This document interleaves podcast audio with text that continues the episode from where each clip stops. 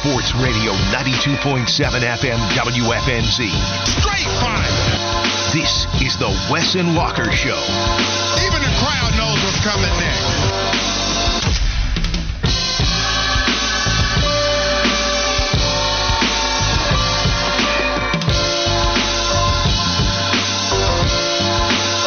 It's Wes and Walker Sports Radio 92.7 WFNZ. It's really not going to be Wes and Walker for a long time, though, because we got to go to Frank Reich and his press conference. It's coming up in just a moment. So, what we're going to do is we're going to air Frank Reich's comments, his first press conference as a member of the Carolina Panthers, and then we will recap his comments on the other side. We will be with you ready to talk about all of it, though, for the next three hours. Walker Mail, Wes Bryant, Josh Fitty Marlowe. You can follow us on Twitter as well at Wes and Walker. Wes, why don't you give the people a spelling lesson here early? How can they find us on Twitter? W E S A N D W A L K E R. Come on, hit that follow button. All right, so let's do this once more. Get off of the bus, Fitty, open up the doors, and then we'll meet Frank Reich in a second. We look good getting off the bus. I got something to say.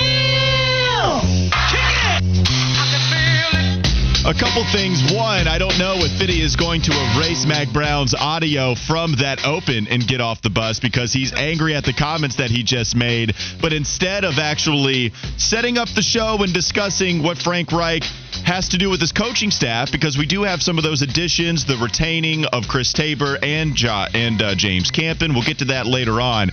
Frank Reich is up at the podium right now, I believe. Fitty, is he going up there? Okay, I got a thumbs up, so we're not we're we're not doing that yet. But what is something? If you were over there, we got a couple people representing WFNZ. I believe Kyle Bailey, Smoke Ludwig, they're going to be representing WFNZ over at the press conference. If you were over there, Wes, what is something that you would ask first and foremost of Frank Reich? What is what is burning on your mind if you were the journalist with the utmost integrity?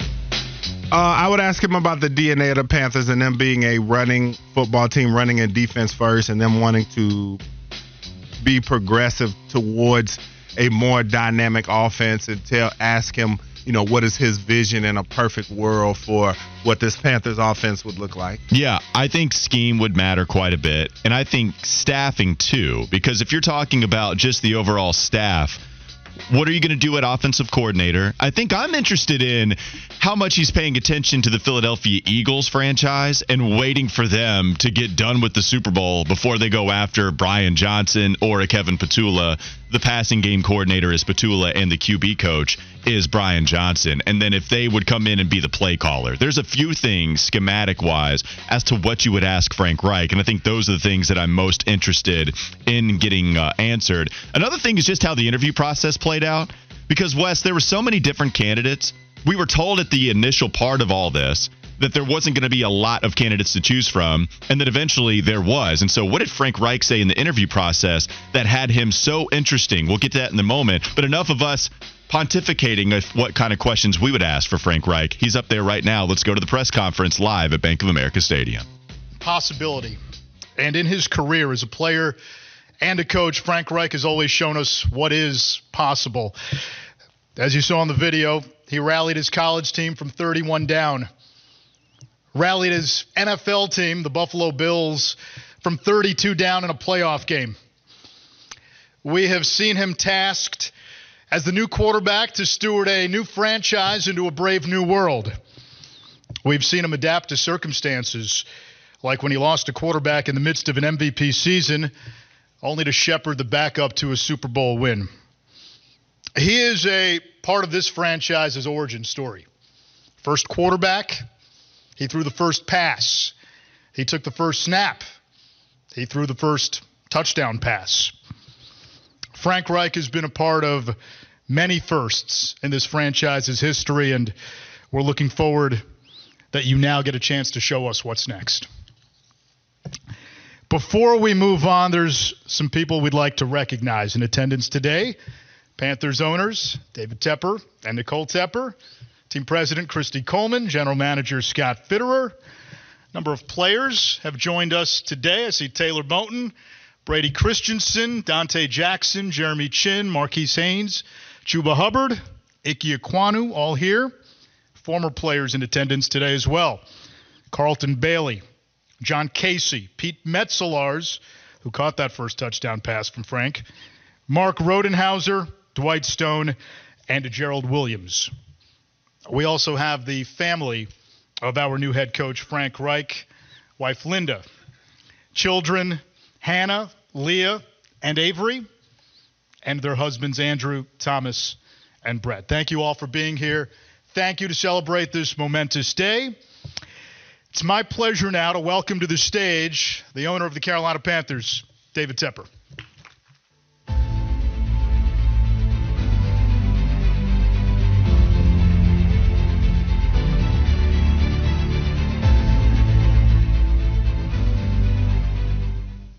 Well, Nish did a good job uh, taking half of what I was going to say away. So, um, but I just want to just recognize a couple things about Frank. He's a man of incredible integrity, an incredible family man, um, a person that we could tell has great process and a great way of doing things. Um, you know that that basically has you know a guy that basically checks all the boxes and a guy that you really want to basically help build a culture and help lead a team, um, hopefully for the next few years and beyond. Um, there's really nothing else for me to say. I'm just going to turn it over to you, Frank. We're really excited about having you here and helping us to build something great.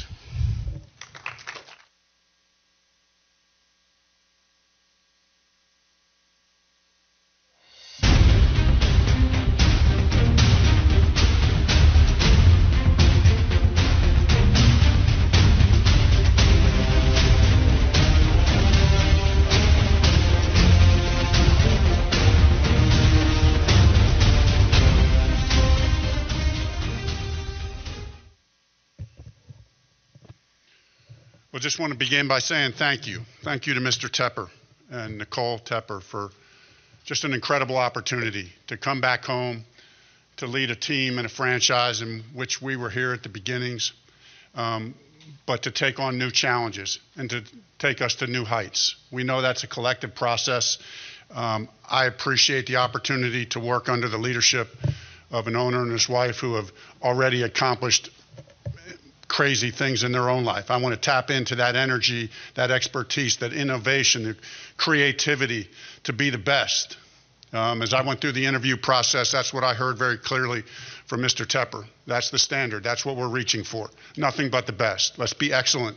Let's have a consistency of excellence in everything that we do to create a championship caliber team and a championship caliber organization. This is the NFL. The difference between winning and losing is really small. Every year we see it. We see teams go from big time losing to big time winning, even competing for championships, all in the space of one year. It's possible. But how does that happen? How do you turn things around? The reason we see these things happen is because what we all already instinctively know that winning the difference between winning and losing, it's in the margins, it's in the details. It's one player at a time, it's one play at a time, it's one detail at a time. It's about focusing on getting it right, not who is right, not being right. We're going to get it right together. It's not a one man show. You will see that as a, as a coach and as a coaching staff, we will collaborate. We will collaborate with ownership, with Scott Fitterer, the GM, with Christy Coleman, the president, the whole crew, we will collaborate together to create a, cha- uh, a, championship caliber organization. And we will collaborate with the players, coaches and players together. This is a player's game. If there's one thing I know being in this business as a player and coach for 30 years, this is a player's game. They're the stars, right? But we do it together as a team. There are no shortcuts. There are no shortcuts. It's all about the process, it's all about the people and so we're just going to focus on progress, getting better every day. There's a quote that's been on my desk since my rookie year in 1985, and you'll hear me say this a lot. And it says this that no man becomes suddenly different from his habits and cherished thoughts. You know, no man becomes suddenly different from his habits and cherished thoughts. And so we're going to be a team and an organization that is about creating championship habits, championship thoughts, We're going to cultivate those. We're going to nurture those, and those are going to grow. They're going to be infectious. Um, we want to feel those, and we want to feel that in the community. And we're so excited to really partner with our fans because that's a very important part of the process. My family's already been acknowledged, but I, I want to acknowledge them again. My wife, Linda, we've been married 36 years, partners for life. We're a football family. Um, Linda and I, as we've moved around the NFL, we, di- we only know one way to do it. That's to dive all in. To dive all in. Obviously, I'm diving all into the football process. Linda's leading our efforts as a family to dive into the community and what we do from a charitable standpoint to help serve this community. So we commit to you and we promise to you we will dive all in. Uh, this is about football and this is about winning. That's why I was hired. But it's also about doing it the right way and being part of something special. Course, our daughters, Leah, Avery, and Hannah, um, was mentioning early to a group that, that we're a football family. These girls, they all throw a pretty mean spiral. I taught them when they were young. Um, I'm not sure they still got that in their re- repertoire. Uh, they're all, we grew up, they know the X's and I used to take them on dates and teach them the X's and O's and the whole deal. And then, of course, our son in laws, Thomas, Brett, and Andrew, uh, when they met our daughters, I had to tell them to put all, all their, they're all from North Carolina, so they all had their Panthers gear. I had of course, when you're with other teams, you had to tell them to put that all in the back of the closet. Well, now I told them you can bring that Panthers gear, put it in the front of the closet, right? Put that back at the front of the closet. And then I want to acknowledge my former teammates from that 1995 season, the first season ever. What a great experience to be a part of a team, the first inaugural season. Special memories for us as a, as a team. Um, Carlton Bailey, John Casey, Pete Metzelaars, Mark Rodenhauser, Dwight Stone, and Gerald Williams. Appreciate you guys being here. And then, of course, just the friends in the community, the support has been overwhelming just in a short amount of time. But in short, as I wrap up, the vision is clear. As we talked with Scott Fitterer and with uh, Mr. Tepper, it's to bring, to create a band of excellence, create this consistency of excellence that at the top end is championships and at the bottom, at the bottom end, we're, we're a playoff team. Create that consistency of excellence that produces championships, that brings championships to the Carolina, to the Carolinas. It takes four pillars to do that, right? If you're going to build that cal- championship caliber team, it takes four pillars. It's ownership and the organization. I was telling a bunch of people earlier, my through the interview process to get to know Mr. Tepper and Nicole was very dynamic to see and hear and feel their vision, but also to feel um, the conversation that we had, the partnership that started to you could start to feel as we went through um, the interview process. Uh, that's a big deal. And of course, it's not just the ownership, it's the whole organization. For me to get a chance, the most important relationship is really with Scott Fitterer, the GM, head coach and GM. You know, we got to be like this. We're together every day. We got to, with along with Mr. Tepper, come up with the blueprint of what this team is going to look like and who we're going to be. So really excited to work with Scott. Class act we're going to fit together perfect as I'm getting to know him. His expertise um, is going to be a, a, great asset to me and to our team. And so, looking forward to that partnership. Uh, and of course, with Dan Morgan as assistant, I go back a little bit with him uh, and Samir and. Uh, and then even working with Nicole on the business side and Christy Coleman on the business side, for us, that's, that's a very important part of it as well. So it's about ownership, it's about the players. That's the second pillar. The first is the ownership. You got to have the right ownership to get championships. You got to have the right players. I'm ex- really excited about the roster that we have and the roster that we're going to continue to build. Uh, this is what it's all about for me. It's about the relationship and the connection with the players. We give trust to each other right away, but then we continue to gain trust in each other as we work through and go through this journey together. And then it's about the coaches. Um, you know, one of the things that Mr. Tepper made clear is we're going to get the best of the best. He's willing to help support that effort, you know, to get so that we get the best, not only the best, but, but the best for our team. So we have the right mix of coaches. Um, and we will have a great coaching staff. And then lastly, that fourth pillar, it's about the fans. I mean, we're at that time of year. There's nothing like seeing a football stadium rocking. When a team is having success and when we're giving the community reasons to be excited about it'll be a special time to be in that stadium and to be walking around the city wearing, wearing the Panthers logo. That was Frank Reich's introductory press conference, the first statement before he takes some questions. We're going to try to go to break, and then we're going to come back and try to get to some of those questions that he's going to answer on the other side. So stick around right here, Wes and Walker, Sports Radio 927 WFNZ. It's Wes and Walker on Sports Radio 927 WFNZ. Frank Reich already taking questions. Some of the ones we missed. Joe Person wrote on Twitter that Reich says he's still evaluating whether he'll call the offense, depending on how the staff comes together. So that's kind of answering one of the bigger questions. Let's go back out to the Bank of America Stadium right now and hear from your new Panthers head coach, Frank Reich This has always been part of the master plan. And then to think I get to come back and do it as the head coach, uh, that's insane to me. So let's go. Hey, Frank. Mike Kaye from the Charlotte Observer. Uh, when you got to Indy, it was kind of uh, an unusual circumstance where Matt and, and, a few of those coaches were already in place. I was just curious, what did you learn from your first staff building experience in Indy, and how will that impact uh, building a staff here now? I thought we built a great staff. We had really good diversity of thought, diversity of personalities, diversity of coaching styles. Um, I think that's important. The chemistry of the staff is really, really important. Um, I think that's one of the lessons learned. You know, as a lot of those guys were very successful and went on to be head coaches and coordinators with other teams, which I think is a good sign that we did our job the right way to start. But then you start losing those guys and you got to replace. And this goes back to Mr. Tepper's point. Um, you know, we had good coaches. We had good coaches in all places, and uh, you know, but there's still something about chemistry. There's still something about chemistry, and and that's my job as a head coach to make sure that's right. Frank Ellis Williams here, Charlotte Observer. Um, you've been doing this for a long time. You've been around a lot of offensive, creative minds. I'm wondering from your two stops in Indy to Philly to Arizona to San Diego.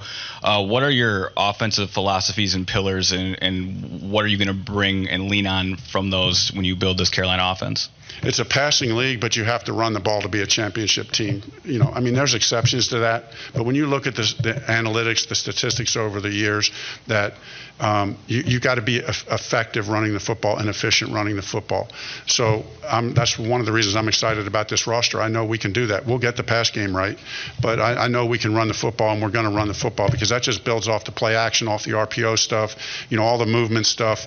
Um, so that's what you want to build. What offensively you're always trying to do is to create conflict in the defender. Put a seed of doubt in the defender's mind.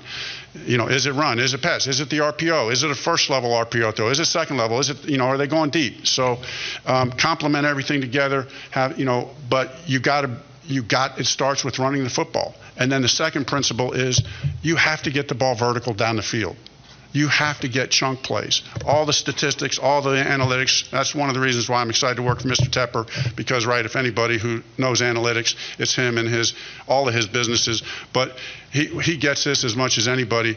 But like you got, to, it's hard to go 14 play drives all the time. You got to get the you got to get chunk plays down the field. So we need to be able to run the ball, have play action off it. We can get it vertical, have the kind of players and quarterback that can do that.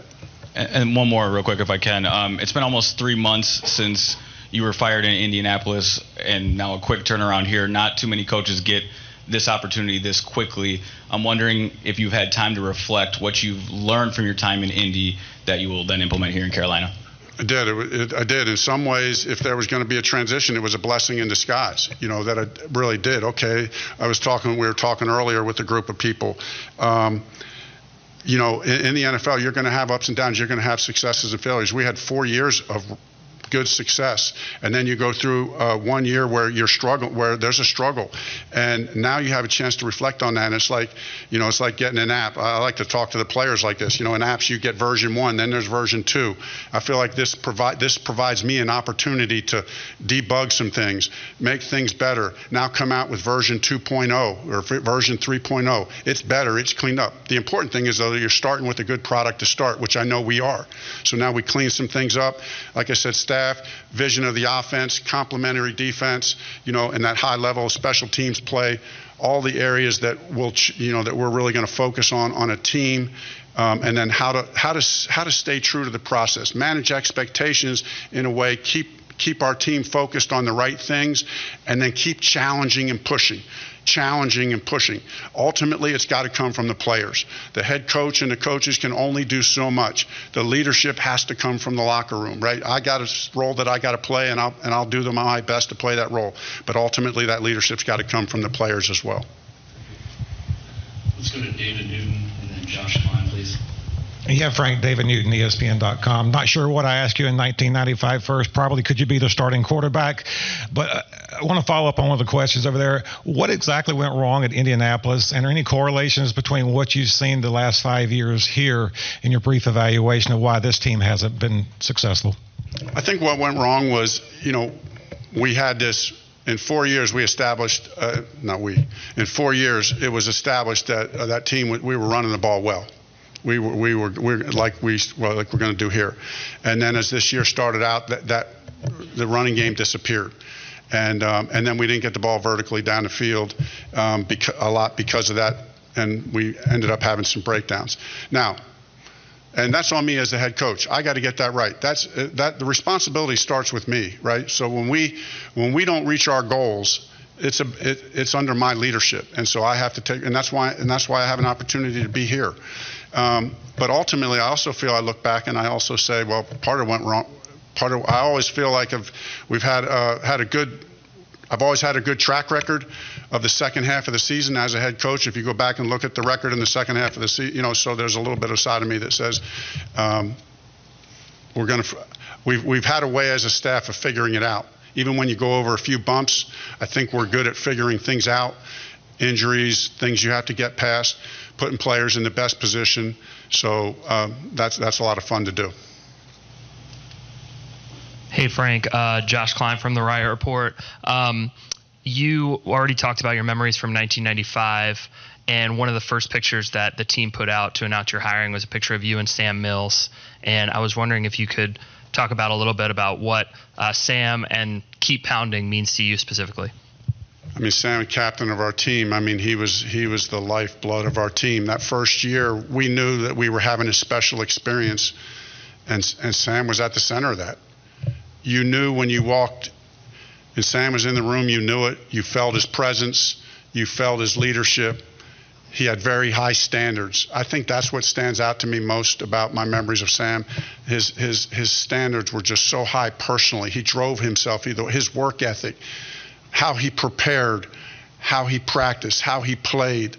Um, and then it just exemplified that keep pounding, which to me ultimately um, is about a sign of being committed to the process. That even though there's going to be some bumps along the road, if we keep pounding and we keep believing, we're going to get it right. Go to Mike Solarte, then Jensen. Frank, back here in the in the back, straight to your left. It's good to see you again, Mike Solarte, Spectrum News One. Uh, you talked about the relationship between the head coach and the general manager, you and Scott Fitterer. Is there a is there a, uh, for lack of a better description, balance of power input? I mean, how do you see your role in helping to build this roster? Is it giving Scott a name you like, or collaborative, or, or where do you where do you start with that? Yeah, it's balance of power. Scott will have control of 53. You know, I'll, I'll control who's active and who's not active. But ultimately, this is, you know, that's on paper. You know, in reality, this is 100% collaborative. I can already tell that with Scott. We're going to work side by side. We're going to we're going to tirelessly work where we're going to have the same vision. We'll have disagreements. You know, we'll have disagreements. We'll have different ideas, but uh, ultimately we'll come together as one and decide who are the best players on this team and how to build this team. And along with the scouting staff and the coaches, you know, we'll work together.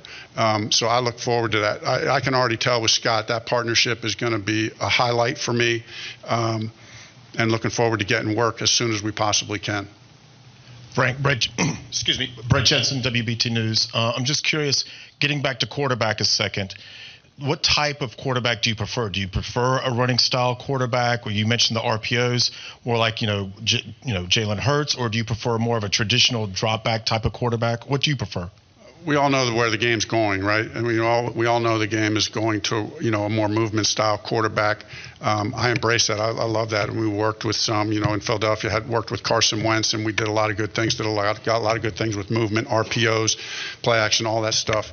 Um, same thing when we were, same thing in the years in Indy. You know, we had some drop back, some movement guys, um, and so ultimately we can adapt to whatever but uh, where the game is going, and most of the guys coming out in college have more movement. So you know, right, right, that has some advantages. The defensive players will tell you when that quarterback is back there and he has a threat to run. You know, you watch Jalen Hurts and the Eagles, you know, which our offenses, are, you know, are very similar just because of our connection with Nick Sirianni and so on and so forth. And the quarterback's running his own read and he's a threat to run. It just puts the defense in conflict, right? Slows the backside down. We have a saying that we'll say on offense: front side wins, wins games, backside wins championships. Front side wins games, backside wins championships. Okay, well, if the backside wins championships, and if I got a quarterback quarterback who can run, and he's hold, and he's making that defensive end hold his hold his water, making the linebacker hold the water at the second level. It's just going to give my guys more room on the front side. It's going to put the offensive lineman in a position to have better leverage. So if you got that guy, that's the game you play, and you put it to the player's advantage. But if you, at some level, even those guys and and Mr. Tepper and Scott and I talked about this. You got to have a guy that can win from the pocket. We're not going to drop back. If we have one of those guys, we won't drop back 50 times, but you got to drop back 10 times. It's third and 10, and the game is on the line. You got to be. You probably are playing from the pocket, so we can develop that as well. You want to be able to. Uh, understand who you're drafting or understand who you're acquiring, continue to develop them as a player, we can all get better. I can be better as a coach. They can become better as a player, whether we're you know, signing a guy or drafting a guy. Um, but ultimately, that's the challenge, and that's the that's the excitement of it. That's your new Panther coach, Frank Reich, speaking with media today. The introductory press conference after Steve Wilks did not retain the job being the interim guy after Matt Rhule was fired, Frank Reich is going to take over this football team. And we just got to hear some of the questions he answered, his philosophy offensively, some of the pillars that are there, some of the good old coaches' sayings. But overall, Frank Reich, what did you think about him, Wes, as you were listening to not only the statement in the first segment, but also we finally got down to him answering what it means to try to build an offense. And he certainly is that offensive mind that became became head coach? I mean, I I didn't. He didn't say anything I didn't expect him to say. Let me start there. Um, and with a lot of these coaches' introductory press conferences, you know, it just is what it is. We'll see once he gets in there and gets the job. But it was hard to kind of glean which way he was going on the end of that when he was talking about the quarterback because he kind of was you know, riding the fence as far as which style, you know, that he would prefer. But he did talk about how the game was going to a movement style quarterback, as he said. He referenced Jalen Hurts and the Eagles, uh, which some may try to read into that and say, well, maybe they might delve into that Eagles coaching staff to get an OC if he is to hire one, because he mentioned them uh, explicitly. Some being me, by the way. I I read into that a little bit. I mean, it's it's certainly an interesting team to go to. Of course, they're in the Super Bowl, but we do know the connections that he has with guys on that staff. Yeah. So I mean, and I think the biggest thing too, talking about the relationship with him and Fitterer, um, just how he talked about how collaborative it will be, that there will be disagreements, etc. So we'll see how that one goes. Um, and also just the leadership aspect that he talked about as well, saying how the players it's on the players and the coaches can only do so much. And I just thought about if you look at it at its core, what type of locker room do the Panthers have? Like because you hear people talk about it all the time. Well, if they go, if a player goes to this type of locker room or this type of locker room, they could handle different players. Like we've heard them when they talk about like a Odell Beckham or guys like that. If they go to certain locker rooms, what would it be? And it just begs the question of what type of locker room do we feel like that the Panthers have? And I think they have a pretty solid one because when you look at their young players who are some of their better players on their team, they seem like pretty mature guys who play pretty hard. They're not these live wire personalities. So I think the Panthers do have a good locker room, and I think they do have a good uh, leadership foundation with the guys that they have in there. But those were the biggest things that I took from what he said. Okay, so there's a lot to get to um, with what Frank Reich was saying. Overall, we'll we'll just kind of talk about the philosophy that he brings to the table, and then we can start to focus on some of the other things that he said regarding this press conference. We do have Eric Collins, by the way, at one o'clock to talk some Charlotte Hornets. But as we delve a little bit more into the Panthers' new head coach, I think Frank Reich gave us some hardcore coach speak in the introductory press conference, did the whole win one for the Gipper, rah, rah, run through a brick wall stuff.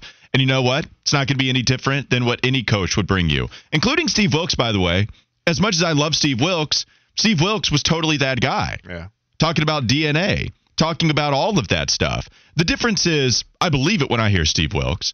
I believe it when I hear Frank Reich. And he and both of them have been described as player coaches. Players respect Steve Wilks. From everything we've gathered, whether you agree with Frank Reich and what happened in Indianapolis or not, we've gathered that players respect Frank Reich. Didn't really seem like that after Matt Rhule left. So we are going to get that upgrade in that area. So ultimately, we can roll our eyes with the coach speak. We can brush it off of our shoulders, whatever. It doesn't really matter to us, and that's totally fine. Really, it gets down to how are you going to call plays? What is your identity going to be, or your DNA, as you said? And Steve Wilks talked about that a lot. And that's totally fine because we're going to get coach speak from anybody that would have been given this job. And then you start to dive into what he talked about, what his offense he wants it to be. I really liked it, Wes, to be honest with you. He values running the football. That's something that this personnel group right now is best at. But he also talked about the importance of a vertical passing game. He did not shy away from that. He discussed how important that is. And you know what else he said? And I wrote this and highlighted it and put it in bold and whatever. You need a quarterback to be able to do those things. And I don't think he thinks they have that on the roster right now. I don't know how many Panthers fans think they have the quarterback on the roster that can do that right now, that can take advantage of play action. I like his breakdown of what you want the defense to be thinking. You want them to have internal conflict. Is this QB going to run? Is he going to pass it? What is this whole offense going to do right now? Play action. Love me some play action. Feed it. Go, go with a heavy dose of play action because we don't know how the quarterback is going to perform. And you know what? I think that helps a rookie QB quite a bit right? Teach them to sell the play action. Be the Peyton Manning, who was like one of the best in the world. Tom Brady, excellent at selling the play action. Aaron Rodgers, right? Like some of these guys that boom, pull it out, and you think, oh, it's going to be a run play, but then they're hitting you deep for 50 yards. Frank Reich, I think, values that. And so this is something where Frank Reich is winning the introductory press conference. But every coach kind of does, right? It, it, actually looks bad if you don't. Sirianni, coincidentally, didn't win the introductory press conference, but it turned out okay. I can remember here in Charlotte, Mitch Kupchak, not good. Not a good introductory presser. Like I he asked what the payroll was with this team. Like, Mitch, that's exactly what you're going to be dealing with. What are you doing? Yeah. But it is very easy to come in here and win the introductory presser. So check. For me, at least from what we've heard, I, I like what we heard, but of course we're all going to have to figure out a way to get to the season and then break it down from there and see truly if he's going to carry the good stuff from this presser and copy and paste it onto the football field and form this identity where you see hope, right? Because ultimately, at the end of the day, what happened with Matt Rhule, you never got any hope. At the end of his second year, you did not have hope. And you certainly did not have that with his one and four record that he got off to. I, I, I like what you hear from Frank Reich, and of course, it has to carry out onto the football field. well, you know, optimism is always going to be the name of the game when you get the new coach in there. Not mm-hmm. everybody can have that Biff Poggi type of energy when they come in, beating that drum loud.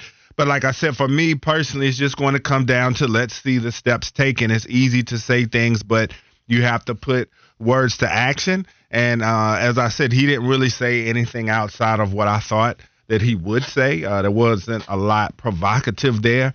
I mean, I, the the stuff he said about the defense and all that stuff that was great. It sounds hot but let's just see what it's going to be.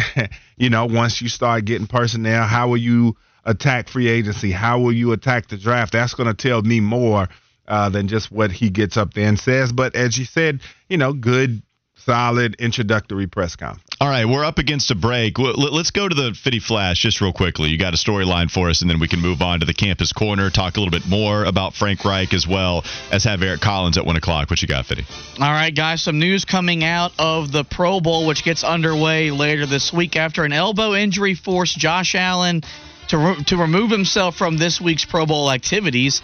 Ravens backup quarterback Tyler Huntley has been added to the Pro Bowl roster. Huntley threw for two touchdowns this season, the fewest number of touchdown passes by a QB to make the Pro Bowl since the merger of ni- in 1970. the previous low was six touchdown passes by Eagles quarterback Mike Boryla in 1975. Goodness gracious. This was a shock to see this come through. And I know this kind of happens with the Pro Bowl, but I certainly did not expect a world where Tyler Huntley was going to reach the Pro Bowl. As much as he's respected as a backup QB, man, seeing this happen, it kind of diminishes that award, if you ask me. Right. There were so many ways they could have gone. Now, I saw Derek Carr has been added as well. So that was my guy. I was like, why wouldn't they add Carr or even Davis Mills or somebody that had more production Ah, than it still two touchdowns? dirty. You're you're right. You're right. You Yes. know what I'm You're- saying? you're but it's more of from a, justifiable decision than Yeah. a guy that had two touchdown passes. So, you know, it is what it is. And I think that kind of just gives people a reason to continue to bash the Pro Bowl process. All right, we got plenty more to get to, more than just a couple hours here to talk more about Frank Reich's comments. Eric Collins going to be hopping on with us at one o'clock. Also, the Campus Corner. It's coming up next. Wes and Walker Sports Radio 92.7 WFNZ.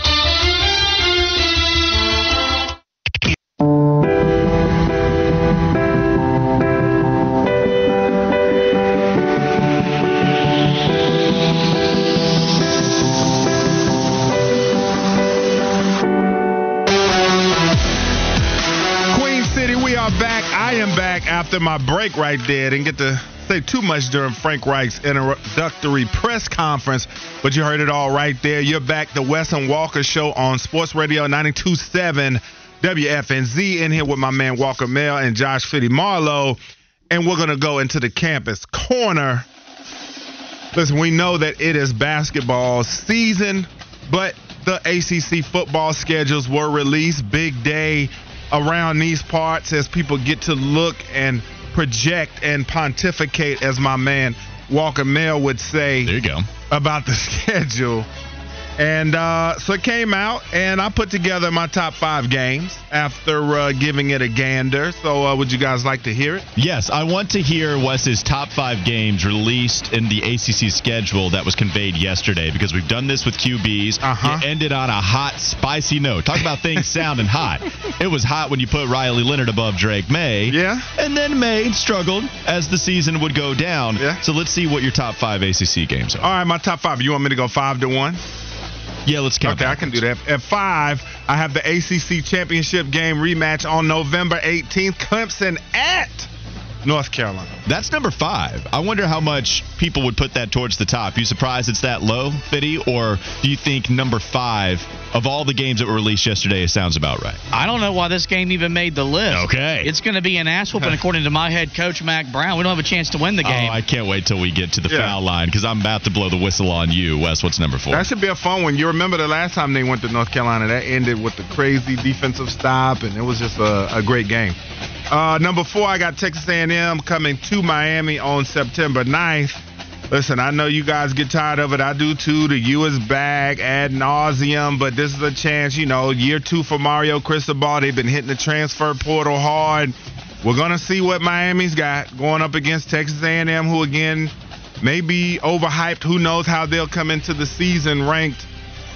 But we know Texas A&M's got talent. It's an SEC opponent coming into Coral Gables, so we'll see how that matchup turns out. Okay, so Texas A&M, a lot of a lot of pressure on that coaching staff, which Yes. by the way is the most decorated coaching staff in the country in a not so great way with Yeah. guys like not only Jimbo Fisher but DJ Durkin and Bobby Petrino, Steve Addazio, also on that coaching staff too, which I didn't even realize until I heard about it just a couple weeks ago that Addazio was a part of this as well. It's amazing what that coaching staff consists of.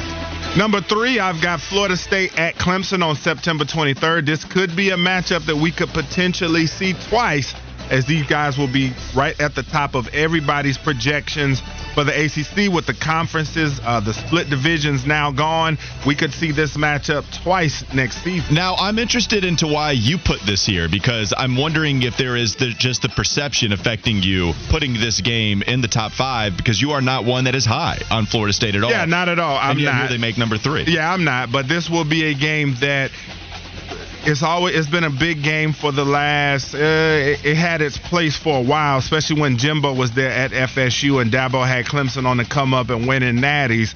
So this will be an interesting game because we don't know where it's, it's early enough in the season.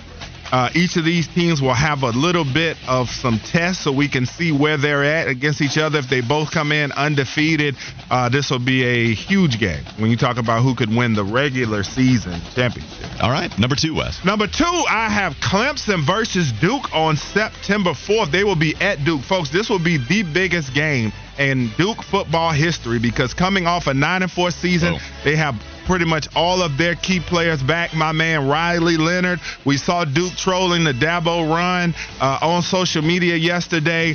Clemson coming in. As I said, not a huge believer in Cade Klubnik. A lot of people feel this program might be vulnerable. They're going to have a big test coming into uh, a, a seasoned Duke team in an environment, especially for Duke, that I feel like is going to be the best they ever had because this Duke program and the people of Durham believe in this program and Coach Mike Elko. It sounds a lot to say that it's going to be the most important game in Duke football history, but I will say that it's not like you have a lot to choose from. I guess that they had the ACC Divisional Championship where they lost in 2013 to Florida State. What was the bowl Is that what game? did I say? Because I, I, is that what I said?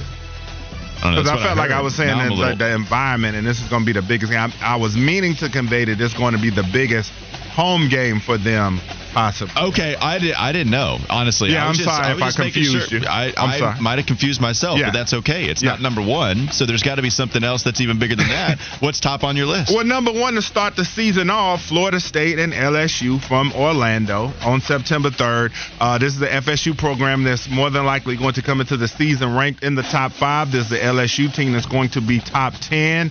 And so LSU in year two under Brian Kelly. We know that game last year was very dramatic at the end with Florida State getting the block field goal to get the victory. So we'll see right out of the gates. Is Florida State going to be the team that a lot of people think they are going to be in a stiff test against an LSU team that will be surely a college football playoff contender? See, I can't help but think that the perception of Florida State is meandering its way into your thought process Yeah, here because you are not one that is a Seminole fan this season and have been very against them being ranked as high as they are. I have been, but like I said, this will be a big test early to see just if they are going to be for real. Will they come out and dominate this LSU team and really show that they are indeed that?